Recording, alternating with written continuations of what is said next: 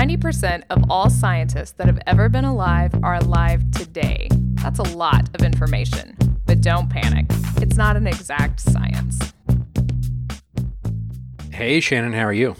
Uh, living in mountain time, man. Well, I'm living in Central Time. I love it. We just traded places completely.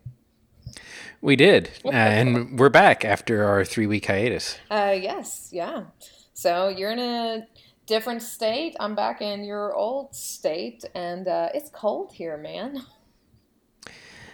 Well, it's been uh, hot and stormy here. We've had tornado warnings the last few nights, uh, and we've had several large, long track tornadoes go within 20 miles of the house. Uh, yeah. Um, I was. I'm out at field camp, obviously Colorado, and we left uh, the day before the really big stuff started to hit out there, and it is crazy at home. My husband said, you know, there's like a 4 a.m. tornado, which is nutso. 4 a.m. Yeah. Yeah, so there was some really weird timing. There were some late ones. Uh, we've had enough rain from these training storms that it's causing massive flooding, evacuation of towns. Today, uh, national news was broadcasting live as barges collided with a dam that nobody knew if was going to hold. Yes, in that was insane. What was even more insane is there were people on the dam like half an hour after it happened, which seemed not smart. but They had hard hats. That's okay. as long as you've got your PPE, um, yeah. If you haven't seen those damn videos of the barges, I mean, you have to watch it. That if you think floodwaters are no big deal, that water crushes those barges like an empty soda can. Unbelievable. Yeah, the first one goes down within like 10 or 15 seconds. Yes, like totally, totally gone. Yep. My students and I were watching it, and I said, "Oh, there goes all your Amazon stuff, guys." uh, yeah, unbelievable flooding that's going on. It's so interesting because I mean, out here in Colorado, they've also had, as you know, a really wet year, and we had snow the first day of camp on Monday. Yeah, it's been it's been strange, and because of all the the moisture, I've got some friends that live on one of the lakes out here. Uh, they took up the hobby of snake shooting because all of the snakes were getting driven out as the floodwaters came up and trying to come into their house. Uh huh. oh, I'm afraid we're going to be dealing with that out here too, but it's still too cold for them to be up and about. So I'm just going to act like we're not having this conversation and we'll see what happens. Yes, moving moving back here definitely. Uh, the memories are coming back quick of how things work. yeah, there's quite a bit more, um, not more, different flora and fauna once you get humidity in the air. Yeah, and let me tell you the the things growing here that didn't grow in Colorado are killing me allergy wise. Oh, yeah, hmm I could see that too. and you know, I'm having some fun with trying to keep like my machines from rusting in my shop building because it's so humid. I never had to deal with that. Yep. Oh, yeah. It's a whole new set of problems, that's for sure. But at least there's grass to hold the dirt in place, which I can't say for out here. It's true. Yeah. Uh, so, anyway, during our hiatus, uh, other than you going to field camp and me moving and spending lots of time doing that, uh, anything else fun happened? I mean, got through finals and packed up to come out here. That's that's really about it. My daughter turned two. People might remember when I was gone for a while because of that. So that was exciting. She was very excited. She ate a lot of cake. That's awesome. Yeah. it was funny because it's like my son didn't really ever want to have anything to do with cake, and my daughter is all in. so, yep, she turned two right before we left, and that was the, the most exciting thing that's happened. Yeah. It's been fairly eventful since we got here weather wise, but besides that, going well so far. Well, all right, fun. So we will be back to doing, you know, we used to call these summer shorts, but they never turned out to be that short. No, that's true. So we might try the summer shorts title again. We'll we'll see how it goes. Yeah, yeah, okay. We, we shall endeavor to live up to these summer shorts. Right, especially uh, you know we'll have podcasts coming out now every Friday like they regularly do. Uh, but the next two weeks, I'm going to be on travel to various parts of the country and other countries. oh my gosh. so just like normal then, huh? So just like normal. Yep. Yes. Yep. Excellent. So what are we going to talk about in our return for, to field camp? Yay. it will be short because I know you don't want to talk about it. We're going to talk about rocks. well, fine. I've made so many geophysics jokes, and there's no geophysicist here this this year, and it makes me really sad. Ah, yes, nobody can reply with math yeah, to your ex- questions. Exactly. so I thought that, you know, we talked about the Morrison. I don't remember if it was actually, I, it wasn't when I was at camp last year, but the Morrison Formation is a formation out here that's fairly famous, and a lot of people really like that show. So I thought we would go to a little bit more boring formation, but it's actually more exciting for me because this is what I like. And I thought that we would stick on that sort of track and talk about the Dakota group because it makes a very prominent topographic feature. And if you've ever been to this area of the world, you would have seen this before.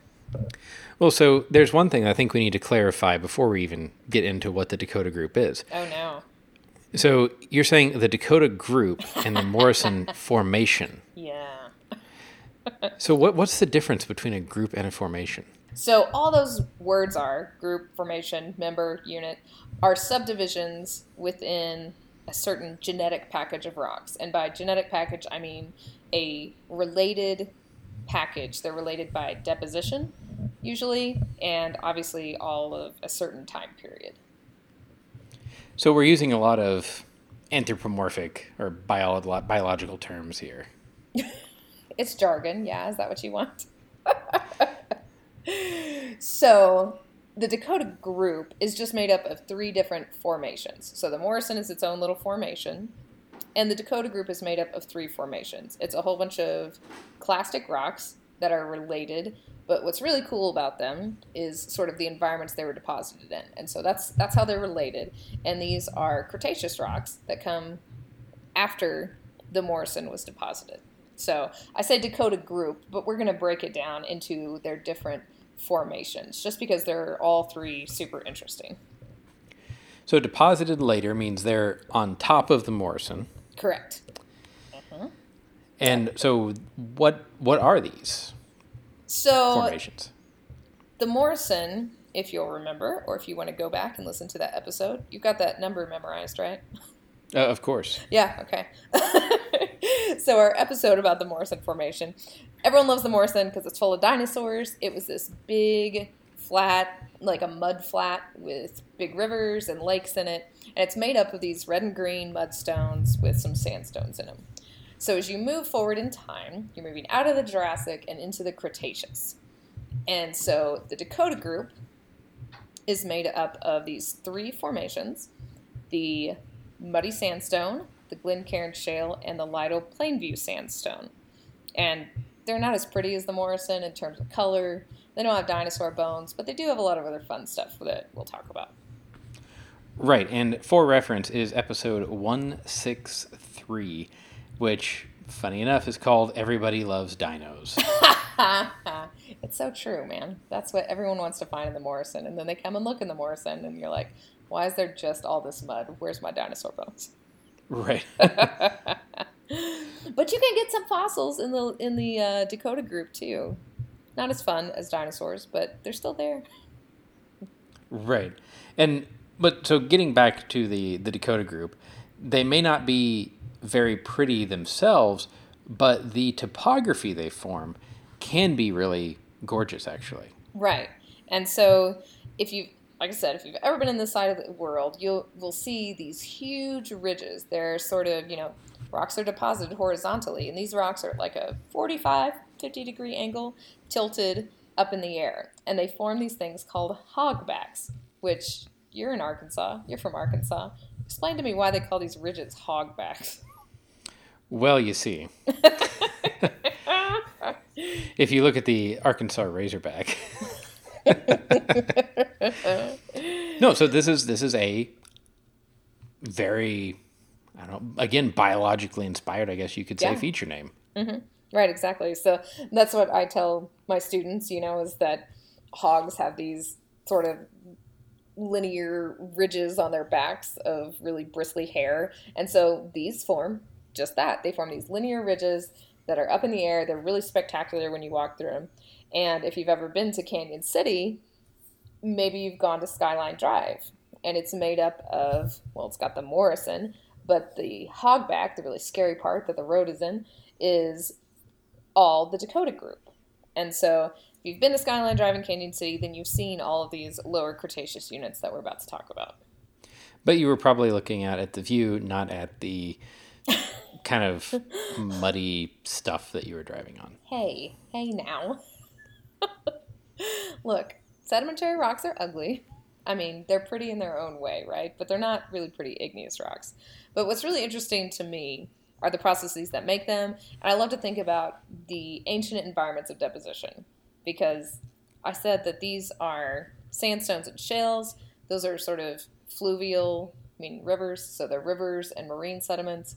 And that's not what's happening in Colorado today. So it's really cool to take this sort of mind vacation back to what this stuff looked like when it was getting laid down.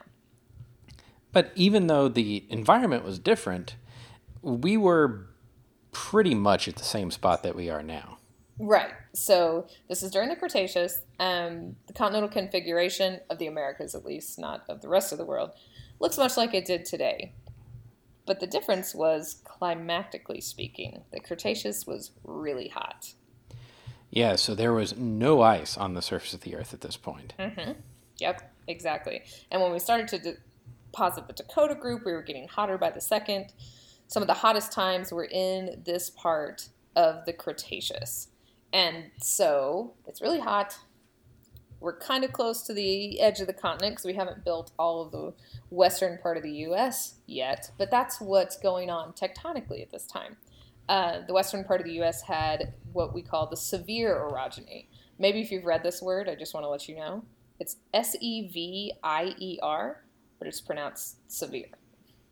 Because, right. If, if you were to sound it out, that's sort of what you would guess. Right, exactly. Not Sevier, like some people want to say. Um, but so this was a subduction zone. So we had these series of volcanic island arcs, so these little volcanoes that were welding itself against the side, the western portion of the North American uh, craton. And so as you're doing that, you're raising up the land, right? Subduction zones are a mountain building event. And so if you're going to raise up the land somewhere, you got to lower it down somewhere else. So at this time, here in Colorado, there was uplift way to the west, and so Colorado started to down warp because if you're lifting something up, you got to make a hole to put it in. Okay? And so all that uplift provided all the material that would eventually become the Dakota group. Right. And so going back to the tectonic bits here, so the, this craton is sort of the the core of the continent. Right. And you, are welding all this stuff onto it. The forces to do that are absolutely massive. yes. And so you start getting a lot of deformation. And then when you put these things uh, high in the air, erosion starts to act on them. It goes downhill, which in this case is into Colorado. Exactly. And so I, the way I illustrated this today when I was um, giving this lecture to my students was that I had one of these, you know, meter long rulers that was metal and so it's kind of bendy and i squeezed it together and so one end goes up one end goes down it looks kind of like a sine wave which is exactly like you're doing to the crust right? On a very smoothed out scale. Right. So this right. is like a solid beam bending problem. Exactly. Okay so the dakota group is recording what happens as we have that basin development right? Because to get rocks deposited you got to have a hole to put them in. It's something that we call accommodation space. And as that basin begins to develop, it eventually becomes what is known as the Western Interior Cretaceous Seaway. The WICS. Yay! so that's a big mouthful of stuff, but we'll let's step through what these guys look like and the environments that they were made of, and the WICS will make more sense. And everybody loves the WICS because you build this ocean and you get all kinds of crazy fossils in it. So we'll get to that. But let's start with the Dakota group since this is a summer short, right? exactly. so we'll start with the Lytle Plainview Sandstone. And this is the base of the Dakota group. It's a huge package of sand and it is just massive. Like you can have a lot of sandstones and have sort of tiny little lenses in it. This stuff is huge. So the Lytle Plainview is massive. It's maybe about 50 meters thick. I can't even imagine bending this stuff, right? And it's this quartz arenite, which means it's a really clean quartz sandstone that is cemented with quartz as well. Right. This is one of those triangle things where we were trying to classify different types of, of rock. seemed silly instead of just, you know, reporting percentages to me. But okay, so we named it quartz arenite. I figured you'd already be asleep by now since I brought up the triangle. Um, so it's it is pretty in its own way in terms of it's not pretty by color because it's kind of boring tan color, but it has these awesome large scale cross beds in it. So like the the layers kind of swoop around each other and you have a lot of plant fossils and like wood fossils. And this is because your this represents a huge fluvial system that was starting to drain those mountains that were off to the west. And so just think about any river that you know and love, right? There's always a lot of plants and woody stuff around it. And so you can get some like big tree trunks and stuff that are um, preserved in the Lytle Plainview. But really, the tectonic part of the Lytle Plainview is my favorite. Right. And so I'm curious if you've got, I would say this is a moderate energy environment. You're yeah. draining from something high, but you're pretty far away from it. How exactly. consistent is the grain size in this? Uh, it's actually really consistent, and that is indicative of a mature sand, which means it's traveled a long way. So these quartzes are really well rounded and they're really well sorted. Everything else has kind of fallen out or been, you know, lost to erosion. Feldspars are rectangular, so they don't last very long when you start to transport them. And these quartzes are what's left at the end of the line, right? So even though you're eroding this stuff, it's just what you said, it's a long way away. So you've got a very clean, as we'd call it, uh, well rounded, well sorted quartz arenite. Okay. Yeah. And that also has to do with this tectonic stuff that's happened to it that I love so much, and that's cataclasis banding.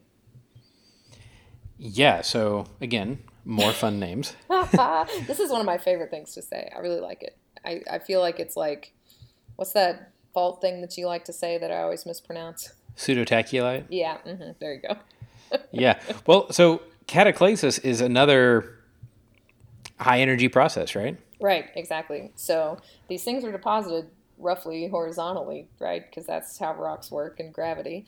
Um, but they're not horizontal now, and they had to get uplifted sometime. And so when they got uplifted, they obviously started to break. These guys aren't going to bend, okay? It's quartz. And so these cataclasis bands are these bands. They're bright white and they don't erode very well because what they are are just crushed up pieces of quartz. So as mountain building goes on, you're squishing these rocks up in the air and they can't bend, so they break and they break along these little planes. And if you were to look at one of these bands under a microscope, all you see are just like crushed up quartz cemented together with more quartz. And they intersect all different angles. There's no rhyme or reason to them, although I'm sure on some level there is. But they make the rock look really cool. It looks like a spider web throughout the whole thing. Yeah, it's kind of like if you had a uh, a piece of safety glass and tried to bend it. Yeah, yeah. It, it looks very similar. yes, yeah, exactly. And I mean, it is glass basically. So right. um, so that's how you can tell the Lytle Plain View apart from the other big sandstone in the Dakota group. But first, we have to go to the Glencairn Shale. And this guy is not pretty to look at at all, but it really represents the time when this Cretaceous seaway develops, and that's really cool. So, being a shale and some siltstone too, this is even smaller grain sizes, which is indicating a lower energy environment. Yep, super low. So, you've got this downwarping, and because it's so hot and you don't have any glaciers, you have really high sea level. So you make this down warping, and the oceans start to come into the continent. All right, and they're coming from the north, and they're coming from the proto Gulf of Mexico. Okay, so they're being we're being incursions by the sea from the north and the south. And while this is happening, and these are about to sort of touch each other, you know, these are really quiet. You're driving ocean water up onto the continent, which we call epeiric seas. That's the name of marine stuff that's on top of continental crust. Right. And so there is no real discernible flow here. Right. well, we're not flowing downhill, we're pushing water uphill. So as it's relatively still, all the big stuff has already settled out, and we get these really fine, muddy, gross looking Yeah. siltstones. Hundred percent. That is exactly true. um, so this is a process. This has happened, you know, over a long time. You have this seaway being here. So sometimes the seaway is super shallow and gross, and it's anoxic, and it doesn't have any flow. It's not really connected all the way through yet. You know, it's kind of just pockets, and it's yucky. And then sometimes it gets even higher, connects all the way through, and you get a little bit more circulation, and you'll get some fossils in there and some stuff that can start to live in this anoxic water. The interior seaway never really got bel above about 200 meters in depth, so it's fairly shallow, but that shallow, stagnant water, like you were just talking about, you can't get stuff living in it. So when it would connect and you'd have some circulation, you could have little animals, and so you do see some burrows like in the top of the Glencairn Shale, and it's really about the most exciting thing there is visually looking at it. Yeah, and I would assume here that since this is a product of constantly changing water levels that are incurring somewhere they shouldn't be, uh, that the, the thickness is probably not very uniform on this. No, not at all. Um, there's lots of cycles that are happening, and so you've got your fine grained, really fissile black shale that will fine upwards into a more silty layer as the ocean gets lower. And then the ocean will go high again, and you'll get a different sized depth of shale deposited. So, yeah, so we just count it as one big formation. If you wanted to get really ticky tacky, you could define that formation into the different units. So you've got a unit of shale, a unit of sandstone or siltstone, then a unit of shale. But we know I am not that kind of splitter, so And this is what people do when they make strat columns, which was one of my least favorite activities. and it is what my students are doing this week, and it's probably their least favorite activity so far. Let me tell you. I remember one unit that was relatively, or one formation that was relatively complicated, and we had to do a centimeter by centimeter description of like tens of meters of section. It was just absolutely painful. Oh, see, I love doing that. When I have geophysicists in my field field class, um, we do a strat column that is 500 feet long, and I make them do it on decimeter scale. Yeah. Yeah. Look, this is important stuff. If you're talking about, you know, you just lump this whole Glencairn shale, that's just millions of years of sea level changes. That's important to somebody. Uh, yes, but it probably all has a pretty similar velocity. Yeah, that's probably true. uh, not on GPR, it doesn't. Send your hate mail to Shannon and I won't read it. exactly. So th- that's the Glencairn. It's not all that interesting. But then we get to the muddy sandstone. so now this is really hard, and I this year I've taken to call it the capital M muddy because that's its name, not what's in it. It's actually not really very muddy at all. Um, but it's very important because this is actually the thing that's creating the hogbacks. Um, that's it's the face that you see on all of the hogbacks in and around Cañon City, and it's very much like the Lytle. It's a good clean sandstone. yeah, it's actually very clean. Yeah. hmm So it represents a lot of environments. It's a big river at first, um, which it also has these pieces of fossilized wood in it that existed when the shoreline of the WICS was farther to the east, because that interior seaway sort of migrated back and forth. But as sea level rose again, the river sands now become beach sands, and you get a lot more changes in the crossbedding directions, and so those make some pretty impressive outcrops. Right. And this again is a pretty large formation, you know, mm-hmm. many, many meters. Yes. And it's also a pretty brittle formation. So you get lots of more traditional rock mechanics, rock failure types of things happening, not so much folding. Oh, you'd love it. There's so many 60, 120 things going on in there. Oh, yeah. so there's a lot of good fracture mechanics going on, a little bit less exciting in terms of I'm going to take all these strike and dips and plot them and do some statistics and learn about the plunger. That no, you're not going to get that, but you can back out some things about principal stress directions and fun things like that based on the orientation of these fractures. Right. Yeah. You have to do some climbing to get the fracture orientations, though. And I will say that no one seems real interested in doing that. So we just go, huh, look at all those fractures. And then we move on. Yes. You're welcome. um, but at the top of the muddy are some really awesome burrows. I'll tell you, it's some of the most impressive chunks of rock that have all these intersecting burrows in it that I have seen. It's really neat. Yeah, and I I don't know what made them. Do you? No, I have no idea. I know a guy that knows, though. this is actually a whole different subset of geology. Is a thing called you can be an ichnologist, and that's different from a paleontologist. So, a paleontologist is interested in either the molds or the casts of fossils or the actual fossils themselves and the things that made them. An ichnologist looks at the traces left behind by these things and then figures out what kind of animals they were.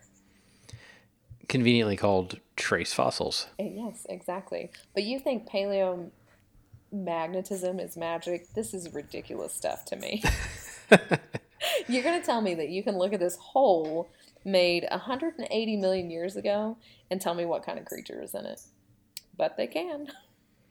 Yeah, and I, I think there's some pretty cool things that they know about. Well, you know, the way that we think this creature moved, it made certain features in the holes that we can see or not see. Yeah. Yeah, exactly. So somebody knows what they are. I don't. but by looking at these trace fossils, they're actually really important because that's what helps you tell apart, you know, these huge sand pack- packages. Like here, we can see, oh, you know, well, the Lytle is below the Glencairn, which is below the Muddy. But if you just had two pieces of those rocks, they'd be really hard to tell apart because they both look very similar compositionally, but they have different trace fossils.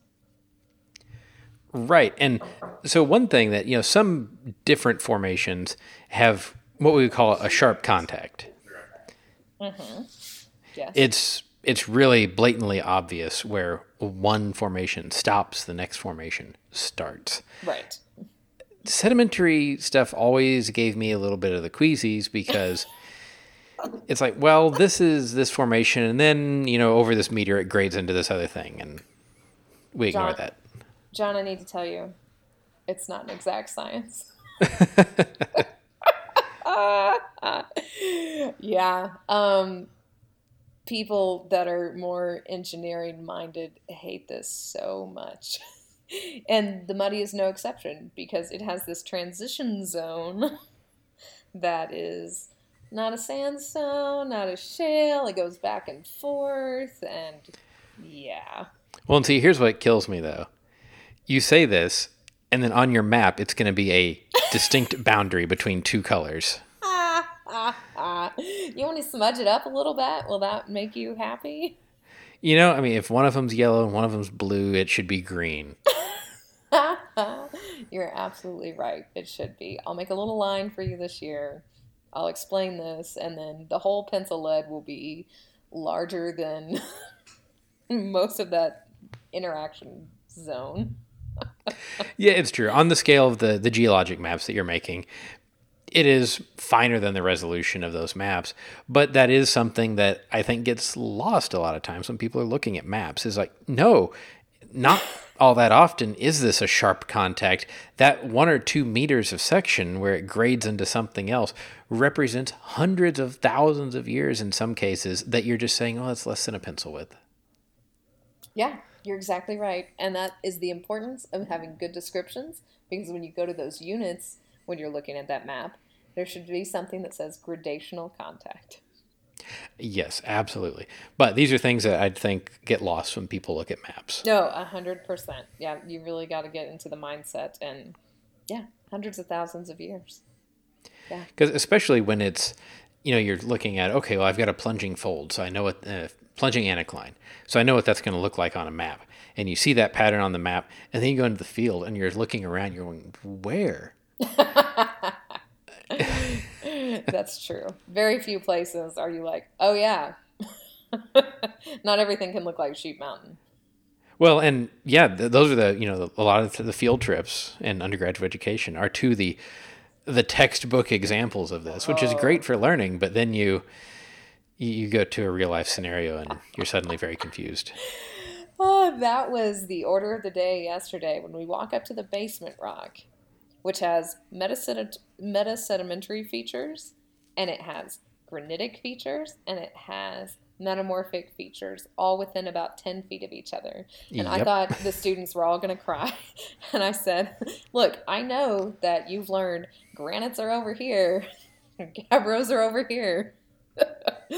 Welcome to real life. Exactly.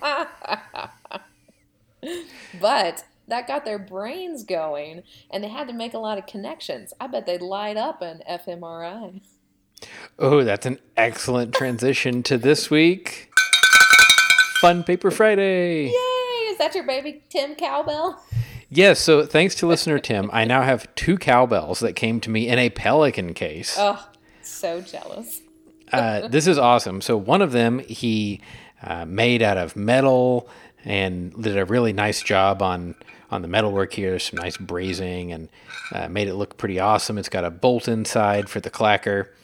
And then, since I was complaining about not having a travel cowbell, uh, he learned about carbon fiber and made me a carbon fiber cowbell with a nylon clacker. Oh, I love it so much. That's so awesome, Tim. Thank you, thank you, thank you. He, he called it my TSA approved cowbell. so I'm, I'm going to test that on my trips. Uh, this is what the TSA approved cowbell sounds like. That's beautiful. Exactly. Just beautiful. So I'll, I'll, put a picture of these on our social media. But thanks again, Tim. These are awesome. oh, that's great. Well, my brain neurons are firing listening to that cowbell too.